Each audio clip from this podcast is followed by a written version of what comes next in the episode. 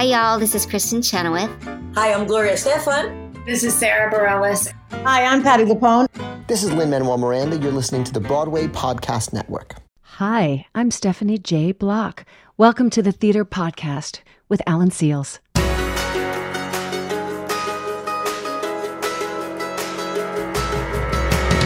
Hey everyone, welcome to the Theater Podcast. This is Alan Seales, and if you had asked me five years ago if I thought I would still be podcasting, I don't know if I would have said yes. This is episode 300, and my first episode came out on October 26th, 2018. I've been doing at least one a week since that time, and I gotta say, I love it. I love you for listening. I love everything that I've been able to bring to the world and the the conversations that have been captured. It's just been this incredible journey of self discovery, of just learning about friends that I knew in the industry already and making new friends that I didn't know I, I needed in my life. This has just been an incredible, incredible experience that has taught me so much. And I feel so fortunate that I've been able to share it with all of you. If you've been here from the beginning, I thank you. Even if this is just the very first time you're tuning in, thank you for listening.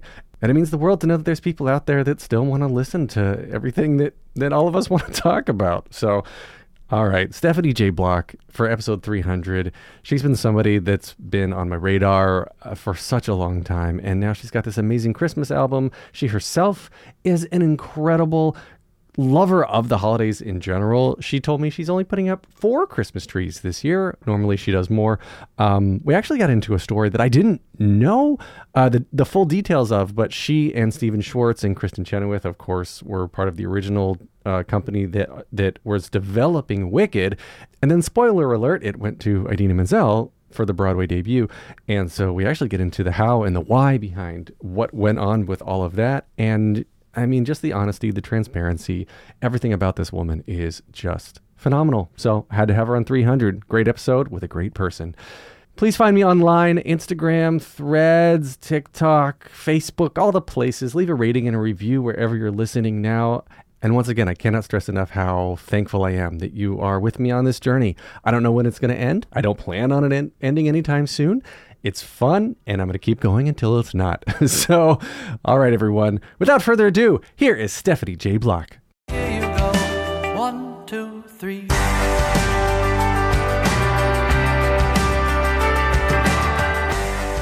To celebrate episode 300 here on the podcast, an incredible milestone. Of course, we have to have an equally incredible guest, a three time Tony Award nominee and six time Drama Desk Award nominee for her work on the Broadway stage. Our guest has originated or starred in many Broadway productions, including The Boy from Oz, Wicked, 9 to 5, The Mystery of Edwin Drood, Falsettos, the recent revival of Into the Woods, Elphaba, and the first national tour of Wicked, and of course, The Cher Show, which nabbed her her Tony Award in 2019. Select TV and film credits also include Madam Secretary, Orange is the New Black, and Homeland. And now her latest solo album, Merry Christmas, Darling, is now available everywhere you stream your music. Holy cow, Stephanie J. Block, welcome to the Theater Podcast. Thank you. I thought you were going to say, and here's Brandon Uranowitz.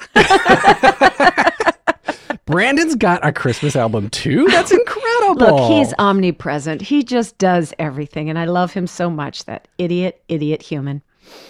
I he's one of my absolute favorite. Me people. too. Uh, like legitimately, uh, in and of all the people that I've interviewed, um, uh, I would now say Brandon Uranowitz and Stephanie J. Block already on top of my list. Oh, top of my man. list. Thanks. I'll take it. well, okay. So let's go back to the to the very beginning, Mm-hmm. um, which is I hate saying this, a very good place to start. yeah, but we're musical Um, theater nerds. So if you didn't, everybody would be disappointed. That's right. So little SJB, um, where did you actually grow up? I grew up in Orange County, California, and a very small family mom, dad, my sister, myself. Um, loving, supportive, very religious. Uh, I'm pretty open in saying that the highest, uh, you know, stock in our family, at least to my mother, was being beautiful. That would get you anywhere, anything. That was the future of her sweet daughters. I, it must have been something that she strove for in her youth, a generational thing, perhaps a cultural thing, perhaps. I don't know. The so California thing? maybe Maybe. And, you know, again, not shy in saying this, my mother would always introduce us as this is my beautiful daughter, Renee. This is my talented daughter, Stephanie. So, right off the bat, right off the No bat, way. I knew my place. But I also knew that, you know, when I sang, people would kind of sit up and, and listen. And I was seen in a different way. And I had, uh, a moment in time that was just kind of all mine. And that always happened when I sang. And I was a little kid with a huge voice, um, no control over that huge voice. Everything was just forte, forte, forte all the time. well, you're a kid. It's supposed to be. That's right. That's right. We're all supposed to want to just belt and be Annie. That is where we're meant to be when you're seven, eight, nine in um, Orange County. Uh, but yeah, that led me to, um, you know, having still their support and their love, and then noticing it was more than just a, a fleeting bug, and then getting me into lessons. And from there, once I was 11, that was it, Alan. I would like, that was it. I was either going to be a nun, no joke, or Really? I was going to be a musical theater MGM star in my little mind. And for some reason, my upbringing allowed those two. If you're, see, you started a very good place to start. My nuns, in when I grew up, were like that. They were these really cool, um, open hearted, carried guitars. So I went to a Catholic grade school and an all girls Catholic high school for my first two years. And that sort of ecosphere, drenched, you know, in religion, but also in kindness and open mindedness. And, you know, it was never this sort of hell, hell, hell. It was always love, joy, celebration. And so that idea of being a nun and carrying a guitar and singing and teaching people that way was beautiful and really attractive to me. That's incredible. And I want to go back to your mother a second, Yeah. who put so much emphasis on beauty oh, while Oh, so still much. being very religious, which Yeah. seems sort of well. I, I I actually don't know. I was going to say it seems sort of, sort of like at odds, but I've never been a religious person or from a religious family, so I don't know. But I think aren't as, you supposed as- to accept everyone? You're right. And I think as uh, you know, people have started to, I'd like to think anyway, evolve in their faith and come to terms with how we're created is, is exactly the right way. Your uniqueness and your authenticity and how you were made is quote unquote, it's perfect. That's exactly who you're supposed to be. So I think I do have to go back to it has to be a sort of generational thing, right? Yeah. That however my mother was raised, and she too was raised in, in great love, I think, and, and great support. Um, I can't speak for her because we all have our uh, obstacles and hurdles to get over. And I hope that we're all in therapy. I'm for it, people. I'm for it. Me Um, too. Me too. but in in that yes a, a, a, a gal's worth was literally as to how she was perceived and all of the aesthetics of that person and that was not anything that was quiet in our household that was not anything to even be ashamed of like it was all about the look of of her daughters. And even the look of her home and the look of her yard. I think it was maybe again not to be an armchair psychologist but whatever she could lovingly control and package in a way that would reflect her. Hmm. And that meant you know we had to sleep in sponge rollers and make sure our hair was curled and the outfits were perfectly put together and we showed up everywhere on time and clean and well dressed and that was really i can't stress how important that was in our home Did your did your mother ever blow smoke up your ass in terms of your talent? oh mm. heavens no oh That's what I was- no. that's what I thought. still to this day uh, uh, still to this day she likes to believe that her love is um it's grounding. Like her presence in my life is the one to keep my feet on the ground. I was like ma i've never been the one to float above. Like that's just never been me. But i do believe she thinks that is her purpose. And with that purpose it is how she shows her love and her presence i'm here as a fortifying you know person in your life yeah That that makes a lot of sense. And do looking back now through your own self uh, self reflection therapy journey, have you been able to uh, sort of interpret um, your actions now coming out of your childhood and attributed any of it to your success? Because if you were saying at 11 years old, this is what you wanted to do, but yet you're growing up and being raised in a structured environment so much so that you're sleeping in curlers and your outfits are laid out. I feel like there's no room to just screw around and not take it seriously. Yes, and I will say that's who I I took myself and my craft so much more seriously in my preteen and teenage and early 20 years than I do now. And I would attribute that, like you just said, through um, my own personal growth and my own acceptance of my messiness, my incompleteness, my brokenness. And I will say that's kind of where the career really started to spark because I was no longer in the audition room or the rehearsal space or the theater to make anything perfect, to make anything shiny. It was really just to tell the story and relate with those that are in the audience, to be of service to that character in the story. And the messier and more vulnerable and human I got, then that's when the awareness of my co actors, my audience members, casting agents, whoever kept going, man, something is different about you. And I was like, it's because I've finally taken away, like the patina's gone, the shine is gone. I have no time or energy for it. It has not been of service to me. And now here I am. And the here I am part of it is what really kind of thrusted things into a fast forward. What what age were you? Do you remember about when that started to click? Um, yeah, it wasn't until I would say after Boy from Oz. Really? Uh, yeah, that's the truth. So I attempted to move to New York when I was 22, uh, thinking I was ready. And if you looked at me on paper, again, the optics of it all, I was really ready. My resume was there with all the regional theater credits you could ask for. I had an agent, I had my equity card. And yet, I, Alan, I was so intimidated by the city. Um, by anybody who was I considered competition. And I kept shift shift shaping at every audition wanting to give the people behind the table exactly what they wanted. And every time I did that I completely lost my sense of self and what made me mm-hmm. special. And I would say about 9 months later I left the city took a little bit of a detour to some other states and other opportunities and other mistakes and landed back in California and it wasn't until I got a call from Stephen Schwartz when they were doing a new project, and he happened to be in Los Angeles creating this new project. And he wasn't really familiar with a lot of the musical theater talent in the West Coast. Story has it he went to dinner with five other pals. Those pals, four of them at least said my name and said, This is the voice type you're looking for and the, the physical type you're looking for.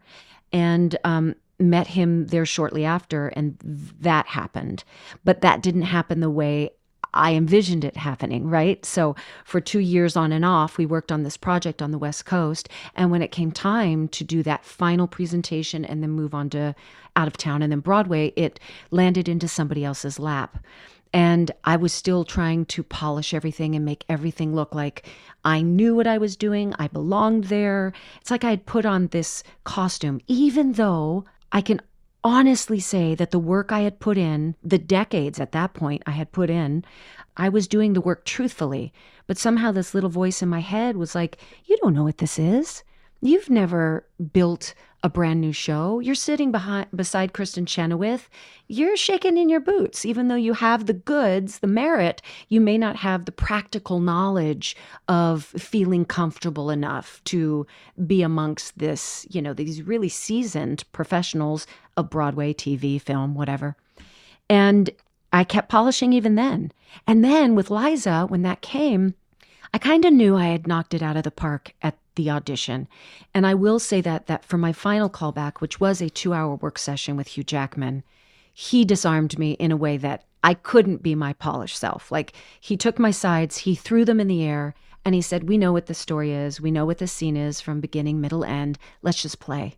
And that's what we Wow. did. And I honestly Wow. think that's why I probably got the gig is he just took he stripped me of everything and he made me present in the moment and we connected and there was the chemistry there was that sort of crackle they were looking for because my pages were on the floor. There was nothing to read off of or recite from. It just was being.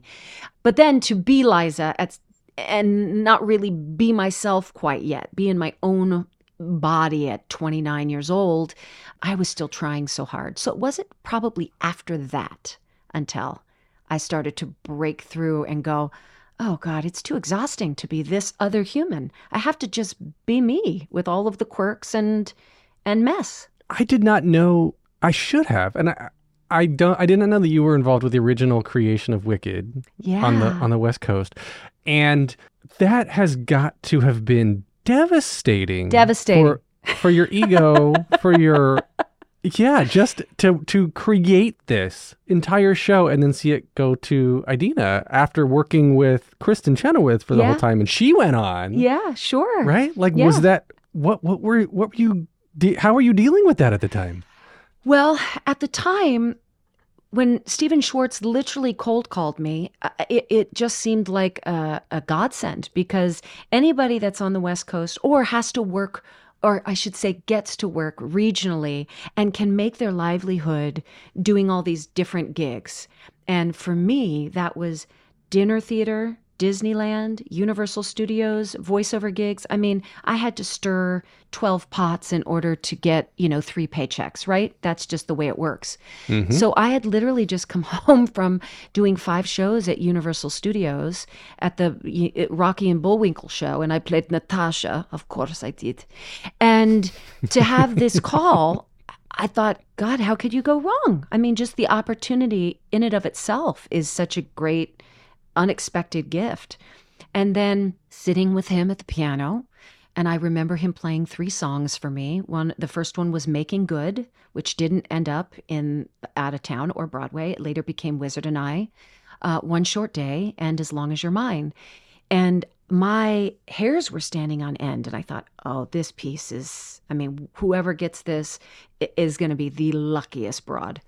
And then six months passed, and then uh, we did a reading of Act One at a theater, actually just kind of a room in on Lankershim.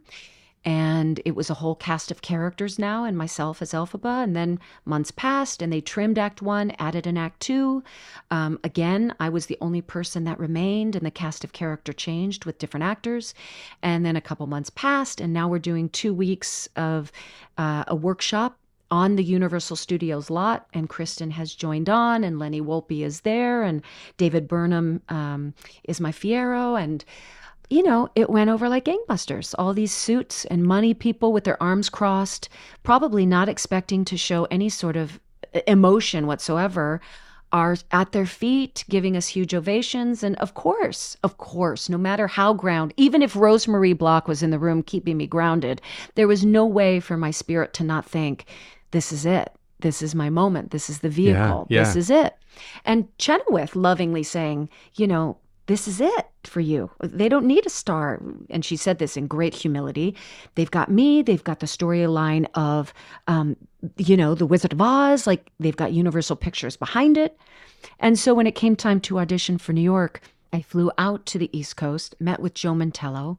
Tara Rubin was casting at that time. It wasn't even Bernie Telsey, it was Tara. And it went over great. I got on a plane. I had to fly back in order to finish uh, a show that I was doing in Los Angeles.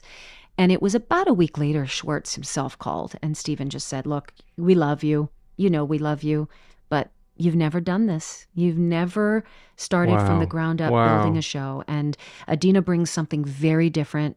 She is, um, she's got an edginess and, you know, all of the things that Idina is. And it's undeniable, right? All the things that she can do and I can't, and what makes her special and makes me different in a different way.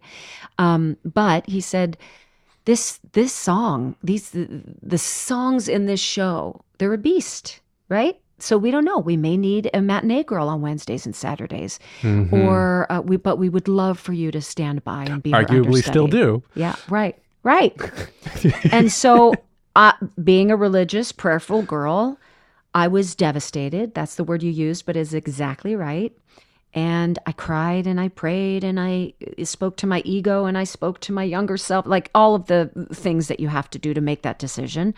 And I thought this piece is worth it. And um, if it gets me to New York, allows me to learn the city, allows me to bear witness to what it is to build a Broadway show from the ground up, nobody can ever tell me again you've you've never originated, you know, a Broadway show.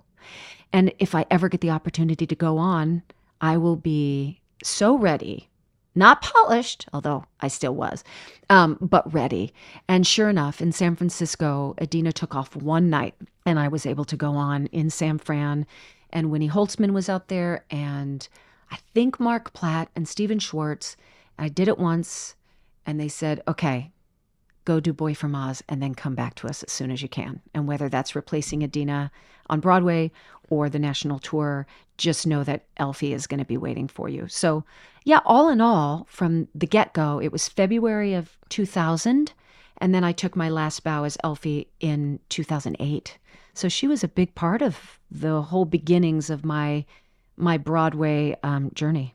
That's phenomenal. Yeah. That is phenomenal. And it, but again, going back to I guess the religious side of it, or fate, or whatever may be. Yeah, right? The- whatever how- God how- of your understanding, however you want to phrase it. Yeah, something For me, it- bigger than yourself. For me, it's the Spider Verse right now. That's what I'm into. that's fair. Uh, yeah, yeah, yeah. So you went out on uh, originated Elphie on the first national tour of Yeah. Wicked, and then who? None other than your now husband was Fiyero. Exactly right. So if you had not done that, if you had, you know, if it had not gone to Idina and you had gone to Broadway, you wouldn't have the family you have now. Exactly right. I'd like to believe that he and I would have found our way to each other somehow, some way.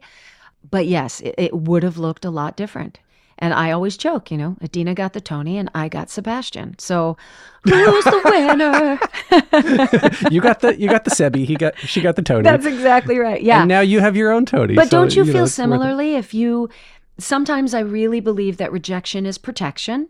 Oh, and yeah. When, Yeah, and when you look back, you go, that's exactly why that happened. Yeah. It wasn't meant to go that way. It was meant to go this way. And it hurt at the inception, but then however many years or however many months later you look back, you go, oh, that wasn't meant to be mine. And this is why. Yeah. Yeah. Yeah, that that's one of the things now. I mean, at the very beginning, I said this is episode 300. I've been interviewing and talking to people and getting advice and hearing their stories for over 5 years now, Oh having gosh. these very intimate one-on-one conversations and and what I have pulled away with, if I were to summarize everything, it would be embrace who you are that makes you unique. Don't mm-hmm. try to be anybody else because then you're the you're not the best version of yourself. Right. And failure is not the end. And it's not even technically failure. It's it's just a different path. Yes, and probably the greatest learning opportunities you will have if you can find your way to a quiet self reflection. What you can learn from literally air quotes failure is far more than your successes, at least for me. I will attest to every quote unquote failure. These were monumental moments in my life that only added to whatever came next, made it more rich, made it more deep, made me a far more confident, um, uh, self reliant person. That I, I, I mean, fail, go out, everybody, and just keep failing Yes. big because that's the way you're going to grow. Yeah. Yeah, yeah, and then, and then I mean it's a it's a common phrase in engineering too. In in my other my left brain world is fail early, fail fast. It's mm-hmm. take chances, learn from it, pivot, and move on. Yeah. I swing. there yeah, I swing big too. I make big, like it, literally 150 percent from from the get go. It's it's going to be big, and it could be a massive failure, or it could just be the best choice ever. And I usually always have to pare down. Most directors, I'll walk into a, a room, and I think now most people know what they're getting when they hire me. Um, so there will be like a cornucopia of choices, and then they just have to start peeling away to make it a more simple, again, air quotes, uh, performance, a cleaner, streamlined performance. But that's me. I swing large and um, fast, and I fail big. Yeah. Hang on, everybody. We're just going to take a quick break. All right, now we're back. In something like the Cher Show, mm-hmm. where you are portraying somebody who is alive and very iconic mm-hmm. and very different in her own right. Mm-hmm. You know, Cher is Cher. There is nobody else like Cher. So when you are being your best Stephanie, portraying Cher, how did you approach that sort of conflict? Because you can't. Again, we're saying embrace what makes you different, but then you have you have to be Cher because it is the Cher Show. You're That's right. being Cher. That's right. It's interesting because again, I go back to my debut, which is playing Liza Minnelli, and Right. all of the lessons I felt that I needed to learn in that process to you know step into the the shoes and tell the story of a living breathing icon i felt like i had done that in 2003 so when this was approached to me I just thought, thank you so much. I am not your gal. I'm not your artist. Um, and three Yeah, you times turned it over, down. Yeah, three times. I had to say no. And Jason Moore, the director, finally said, look, we had you in mind when Rick Ellis and I came up with you know the the device which is going to be used to tell this story which was three Chers right in the sense that they we called it sherapy if you like therapy. It was sherapy because we shared the stage together. It wasn't a linear storytelling.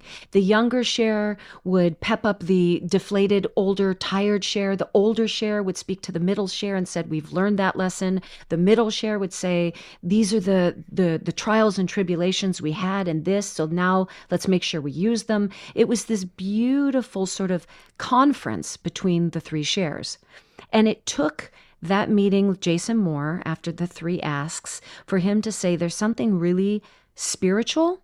There's a sisterhood about this storytelling, and we are going to lean into that because, like you just said, there is only one Cher.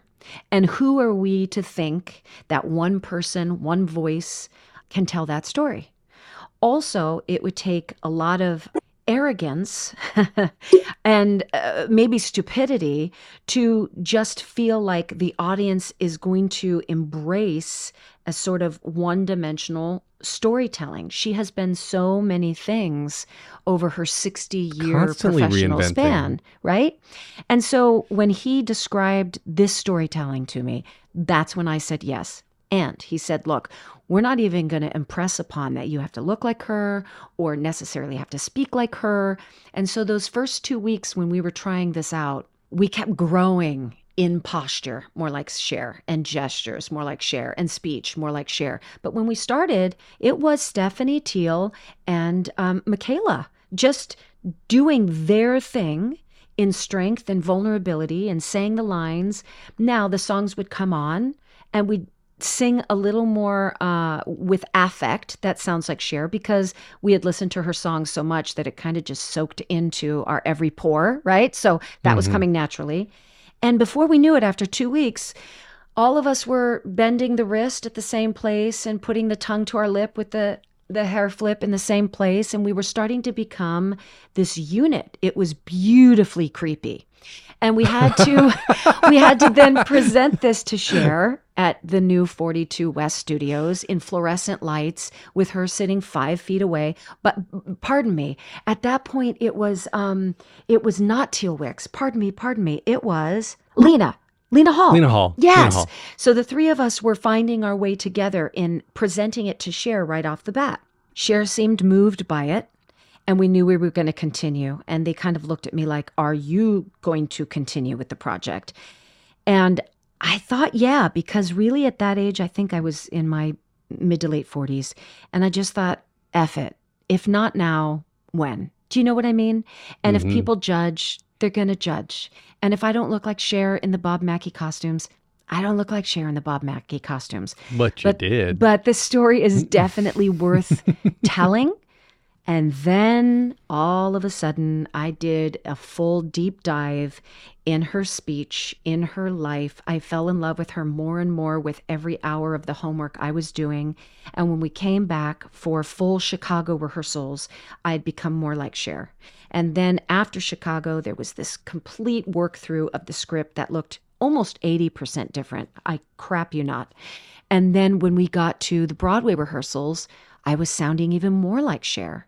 And Jason Moore was like, You need to put on the brakes. This is not what we were supposed to do. We were supposed to just kind of give them the energy and the essence and the idea. And I felt so strongly. I said, Jason, you've craft- crafted a show that I step up on stage dressed in the turn back time leotard and leather jacket and my bun cheeks hanging out. If I am not full, full voiced, full wigged, full postured like Cher, they're not going to go on the ride with us. It's going to be a really long two and a half hours of them kind of figuring out do I feel comfortable with this actress? Can I trust this actress? So, right off the bat, I've got to just grip them in a way that lets them know they're they're in they're in the ride with us and I've got them covered and now we can tell the story. And he was like, "Okay, let's try it." And then it just kept growing and growing from there. Didn't you find the voice using Crest white strips? Yes, that is correct. I was reading. Thank you, Crest. And I now have literally, I think I may have finished my last toothbrush and my last Crest strip because it was years' supply. But um, I was bleaching my teeth and I was reading the script um, over a summer vacation, and I was having so much trouble. I kept placing it. If anybody, if there are singers out there, um, you know, when you do the sob, it's almost like you open up your larynx and it's like a cry. It's, oh, it's almost like a yawn and a sob. And I kept trying to do that for Cher's voice, and it was just sounding funky half the time. And then I was using Crest White strips, and all of a sudden, oh my God, everything was kind of forward. And I found this sound that I was like, Sebastian, I'm not sure. And he's like, I don't know what you're doing, but I think you found her. I was like, oh my God, I don't know what I'm doing either. And he's like, what are you doing? And I said, I'm bleaching my teeth. So everything then from that point on was like forward on the gum line. And that's literally the key to how I found her speaking voice. That's incredible. I, whenever I think of Cher, I always think of uh, of Jack from Will and Grace, um, Sean Hayes doing Cher to Cher. Oh, oh. yep. And Sean Hayes is like, you're not even close. Nope, She- nope.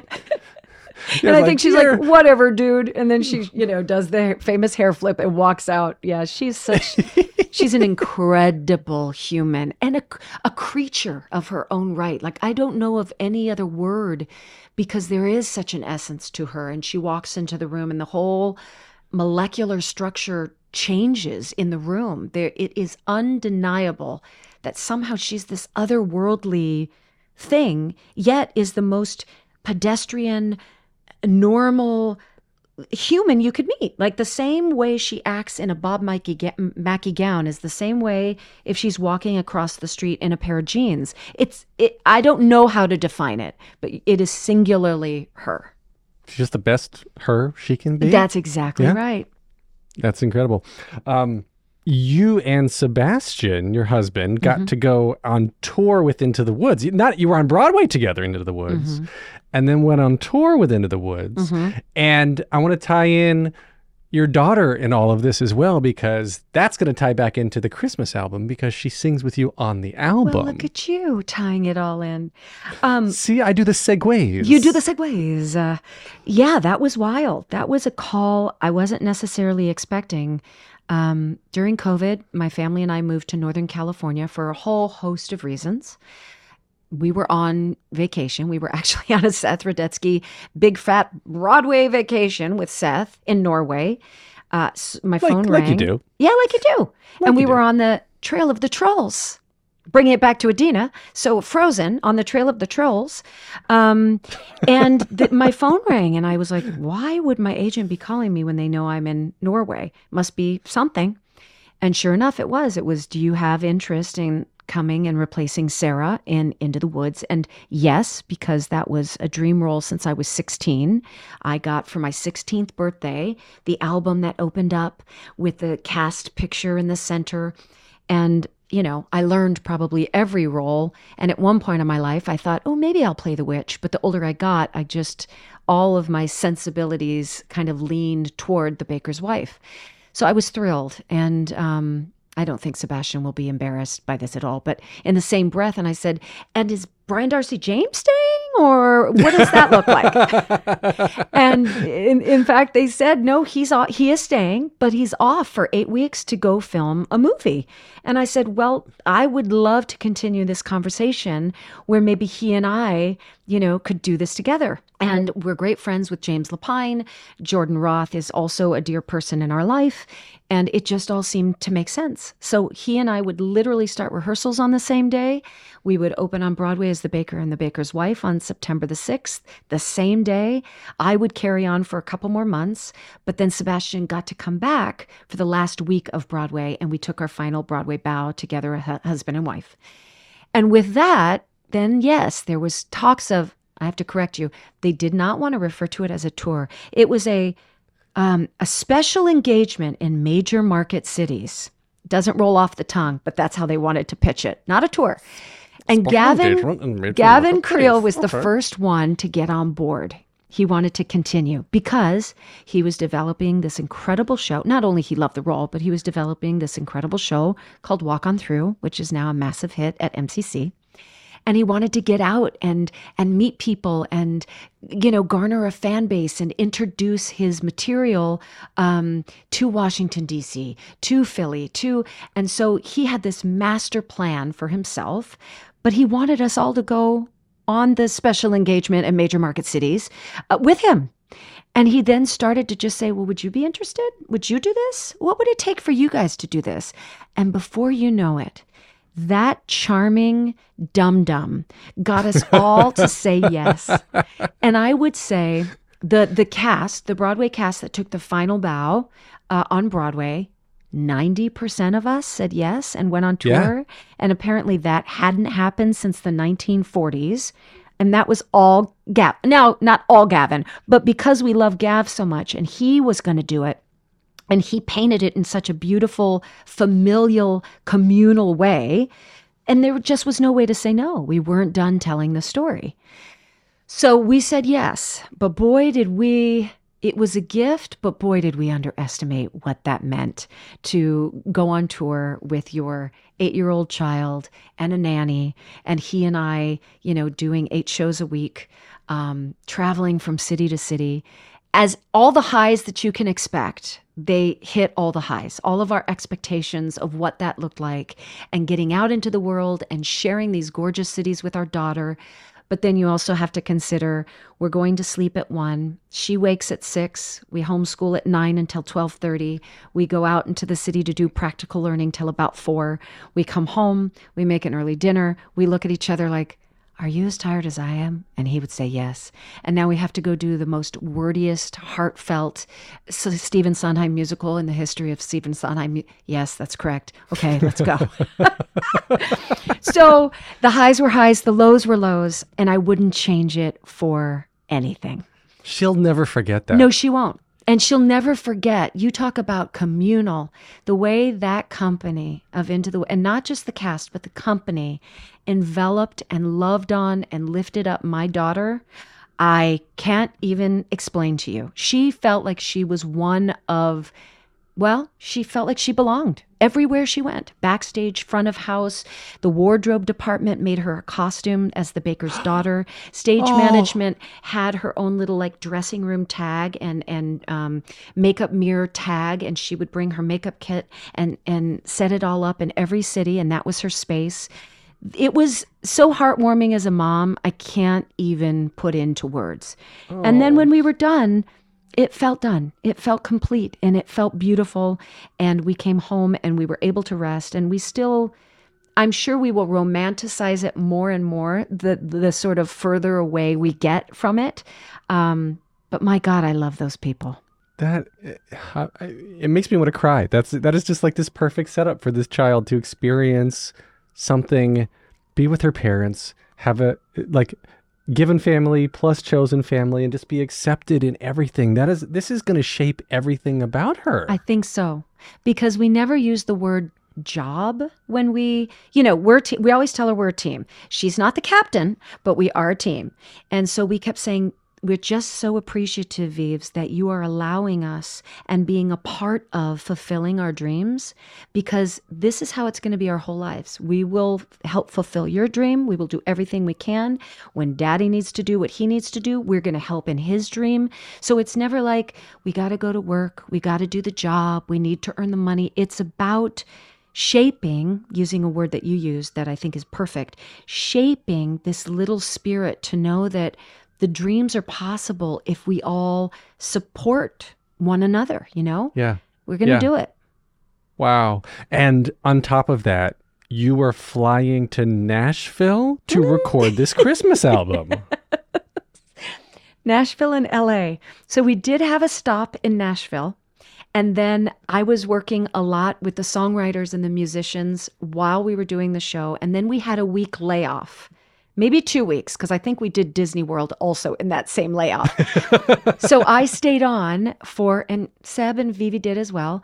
And we stayed on and we got to work with these musicians who are incredible. And so they just work so differently. You know, it's not about the notes on the page, it's about feeling the vibe of the room and then setting the tempo and and what sort oh, you want a cakewalk here? Oh, okay. You want to, you know, they're using all these terms that I'm like, mm-hmm, really what I want is just dripping caramel or i need this to feel like a warm cozy blanket and then they would you know bring in all of the musical terms um, so yes we laid that down Vivi was able to lay down her track for Little Drummer Girl.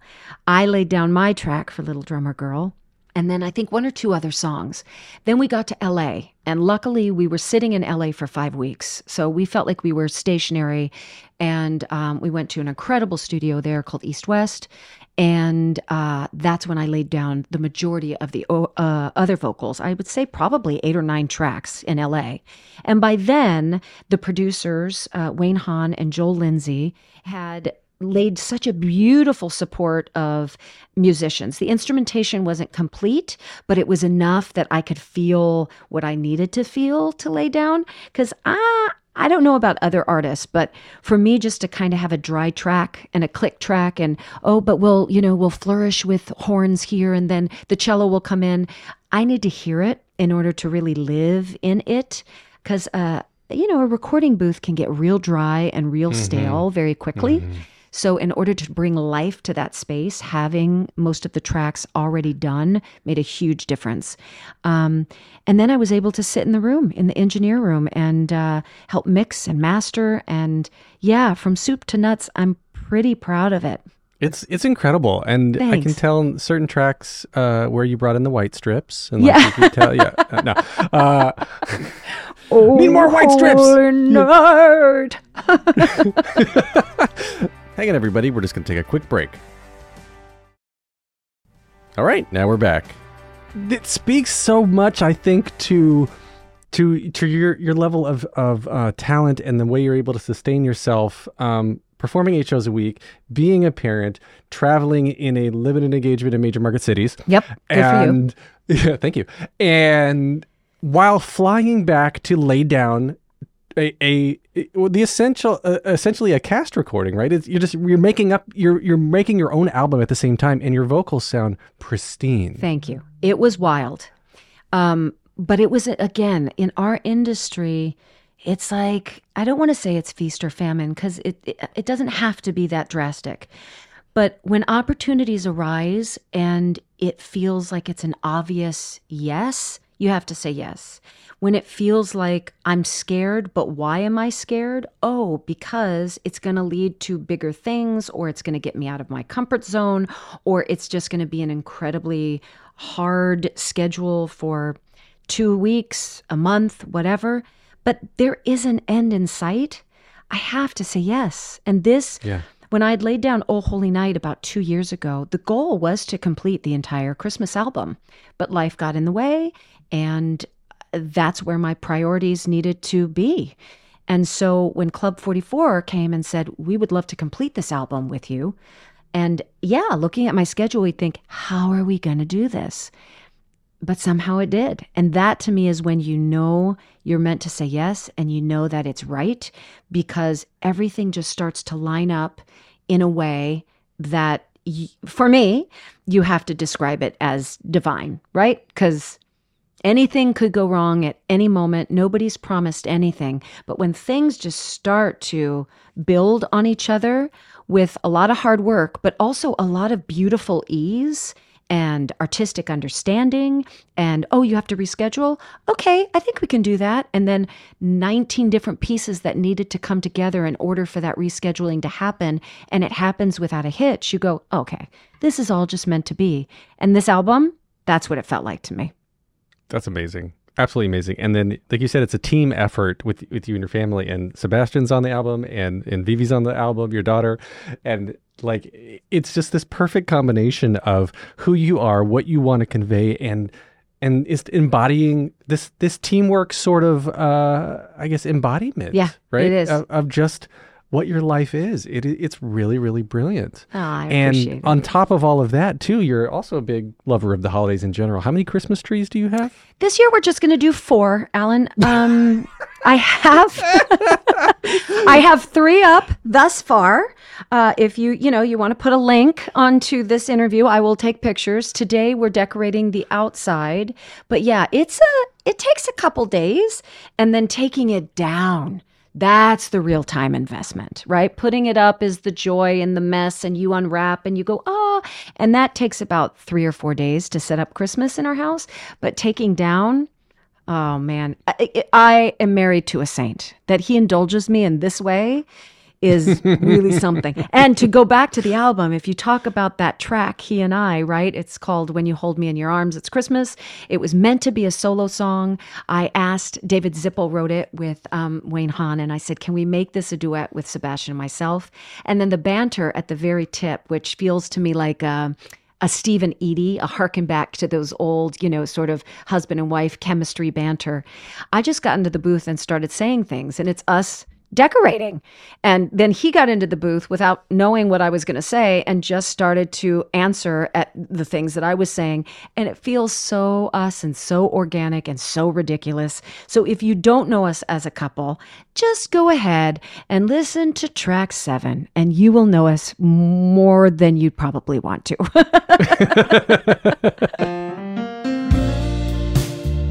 oh my gosh. I just love when you wear that little Santa hat. so cute, babe. Oh, thank you. Hey, would you pass me that box of um, the one that says uh, memory ornaments? Oh, they all say uh, this one. Yeah. Okay. Thank you.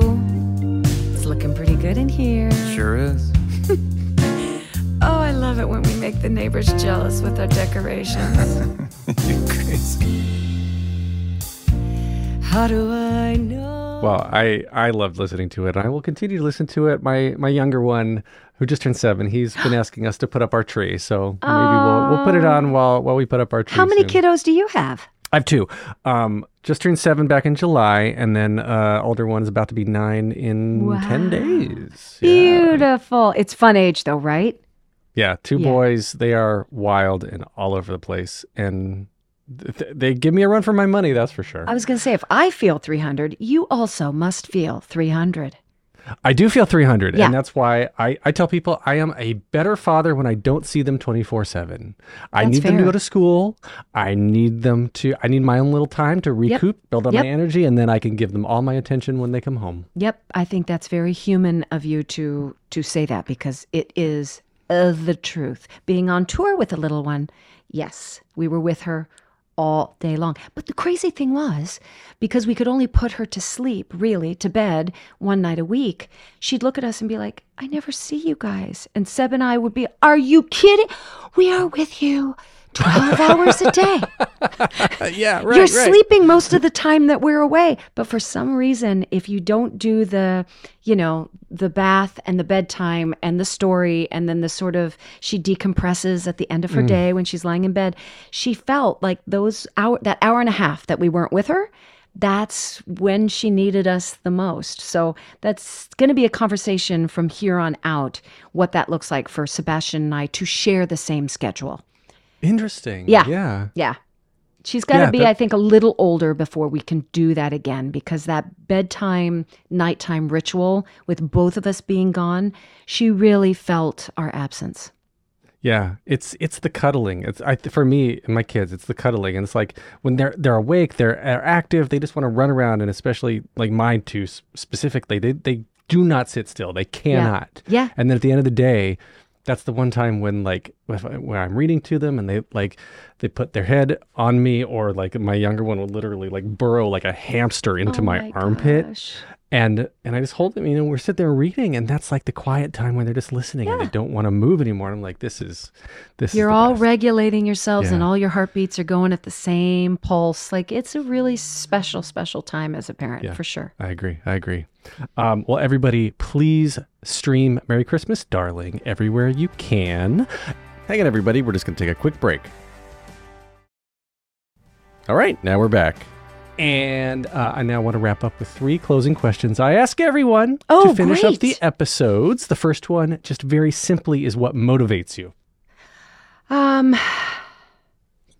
you know, uh, recently, I'm going to speak recently, the idea of time, because everything behind us has made me who I am now, and nothing in front of me is promised. So, what motivates me is all I have is this very moment, and you better live it to its fullest, because before you know it, it's gone. Hmm What advice would you give to your younger self and younger people listening now, starting out down a similar path? Well, well, I'm going to go back to how I started, and I'd look at that little girl and say, You are worthy, no matter how messy you are, how dirty you are, whatever you're wearing, you are worthy. And similarly to those coming up in the business now, don't worry so much about what you look like on the outside. Do not float above yourself and edit and and in the moment think I should have held that note longer or I should have pulled my shoulders back or you're not in the moment then. If you're editing, floating above yourself in real time, you're not living the truth of the moment and you will only win and I, I really call it winning the audition, the day, the callback, whatever, if you are fully present in in your body. That means feel your feet, feel your breath, and um, don't edit. Just don't do it. All right, so last question. This is the hardest one. If you could only see one show for the rest of your life, but you can see it as many times as you want, what would you see? First thing that came to my head is Once on This Island. Ooh. Ooh. Ooh, yes, yes, yes, yes. I yes. know. I know. It's got kind of everything that you need for a musical. I agree. Good choice. Thank you. All right. Where do you where can we find you online on social media? Thank you. I'm at Stephanie J Block. I'm only on Instagram. Um, I don't do the TikToks, but also, can I promote very quickly uh, a podcast as well? I host a Oh, podcast yes. called Stages Podcast with a dear friend named Mary Lee Fairbanks, and we're entering our fourth season. Not close to you. I think we've got 70 or 80 interviews, so we still have a lot of chats to continue, but we love it, and our interviews as well are very intimate, very conversational like this. So if you love Alan, please check out Stages Podcast as well. Absolutely. We'll link to it in the show notes. Uh, you can find me on Threads, Instagram. I try to do the ticky ticks, um, but I don't, don't do it very well. I'm on Facebook. Uh, leave a rating and a review wherever you are listening. Thanks to Jukebox the Ghost for the intro and outro music. And thank you for listening to 300 episodes. If you've been with me for all 300, holy cow. Thank you, thank you, thank you. And then lastly, of course, Stephanie J. Block. This has been such an incredible conversation. It was so nice to talk with you. Thank you. You as well. I appreciate your time. Take a deep breath, make the world a little colorful.